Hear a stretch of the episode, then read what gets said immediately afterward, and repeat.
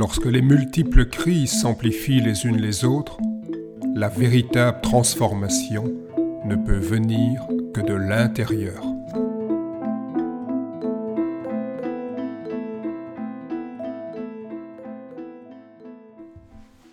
Je suis pratiquant d'art interne de Tai Chi Chuan.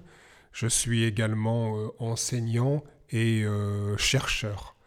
Après avoir eu des expériences dans différents départements, l'anthropologie, donc l'étude de l'humain, de ce qui est profondément humain, m'a euh, semblé la plus appropriée pour l'approche transversale qui me correspond. Euh, l'un des anthropologues qui m'inspire le plus, c'est euh, Tim euh, Ingold. Et il s'intéresse beaucoup au vivant qui est enchevêtré. Euh, il fait les distinctions qui me parlent entre l'étude d'une culture, euh, l'ethnographie, et puis finalement euh, s'intéresser à ce qui est le fondement commun, le vivant, l'anthropologie. Il s'intéresse également beaucoup à des liens entre la pratique et la théorie, entre l'éducation, l'enseignement, pratique et théorie.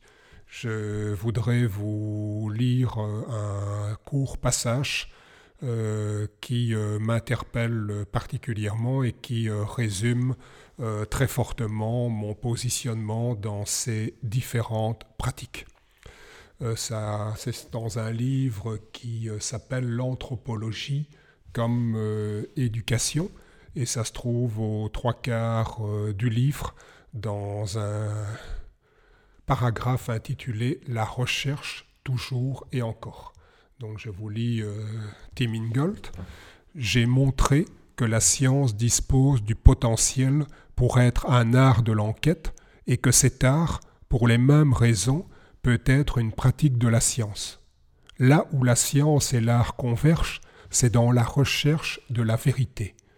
Par vérité, je n'entends pas un fait plutôt que l'imagination, mais l'unisson de l'expérience et de l'imagination dans un monde dans lequel nous sommes vivants et qui est vivant pour nous.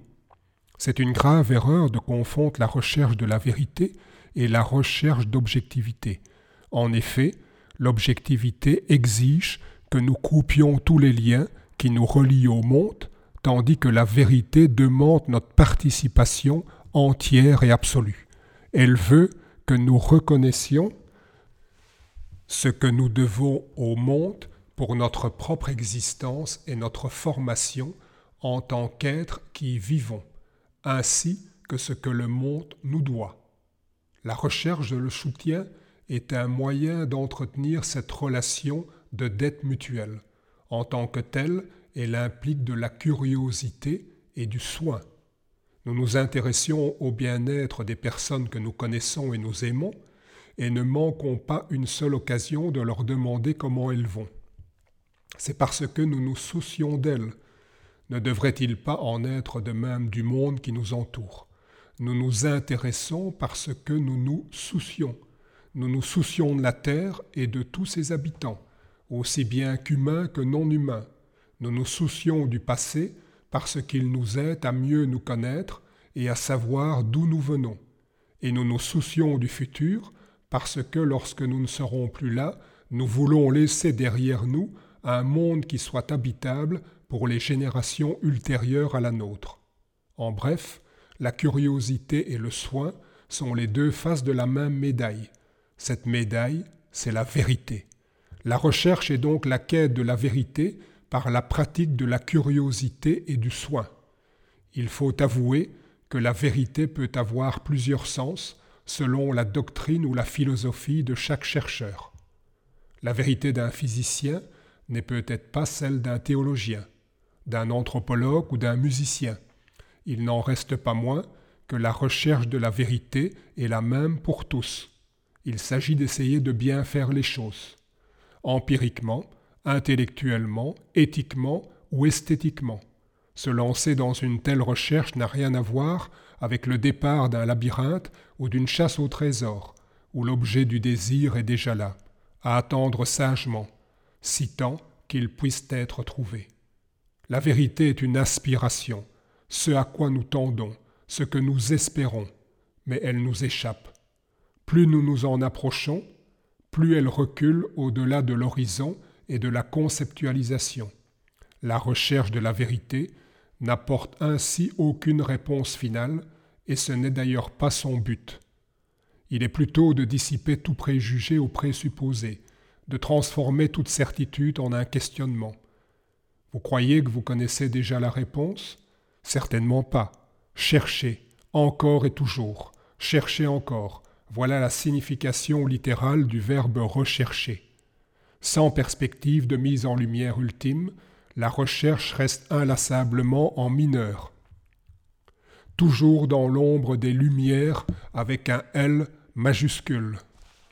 La recherche intense et concentrée comporte une qualité infernale, comme l'explique le philosophe de l'éducation Tyson Lewis. Sans direction précise, sans méthodologie claire, sans perspective en vue, nous trébuchons dans notre quête de nouveaux indices. Les chercheurs sont des âmes tourmentées, mais aussi pleines d'espoir, car dans la tâche itinérante de l'expérimentation patiente, la recherche transforme chaque clôture en ouverture et chaque semblant de point final en un commencement. Elle garantit la poursuite, la continuité de la vie. C'est la raison pour laquelle la recherche est une responsabilité première du vivant. Pourtant, comme le reconnaît Dewey, chaque génération doit finalement céder la place à la suivante, et puisque leur vie se chevauche, la continuité dépend du rôle que chacun doit jouer correctement pour établir des conditions de développement favorables pour ses successeurs. C'est pourquoi il n'y a pas de recherche sans enseignement. Toutes les études, insistent par exemple Rancière, sont des recherches et toutes les recherches se produisent nécessairement sous l'œil attentif d'un maître ou d'un professeur. Le maître, écrit Rancière, est celui qui maintient le chercheur dans sa route, celle où il est le seul à chercher et ne cesse de le faire. Fin de la lecture de Ingold. Cette recherche de vérité me concerne en tant qu'initié, en tant que chercheur anthropologue. Euh, le fameux Tao, c'est d'abord le chemin, c'est la façon de cheminer, c'est euh, la vie, et puis euh, une acception qui apparaît dans le Lao Tzu, le livre de la voie et la vertu. Le Tao, c'est la cause des causes, le mode de fonctionnement des choses, dirait Jean-François Bilter. Donc le Tao, chemin, vie, mode de fonctionnement des choses.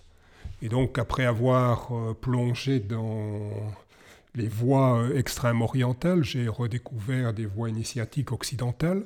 Et donc quand on voit cette phrase du Christ, je suis le chemin, la vérité et la vie, nous avons là toutes les définitions du mot Tao.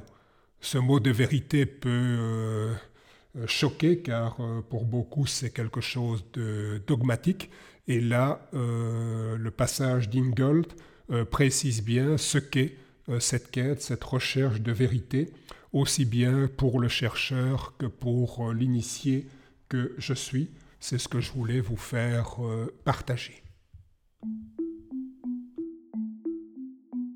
Pour ceux qui souhaitent approfondir, compléter avec des livres, articles, revues, ou encore par des cours, stages et masterclass, vous trouverez une multitude d'informations en surfant sur notre site taichichuan.be, T-A-I-J-I-Q-U-A-N, et sur mon blog eric-collier.be, E-R-I-C, C-A-U-L-I-E-R.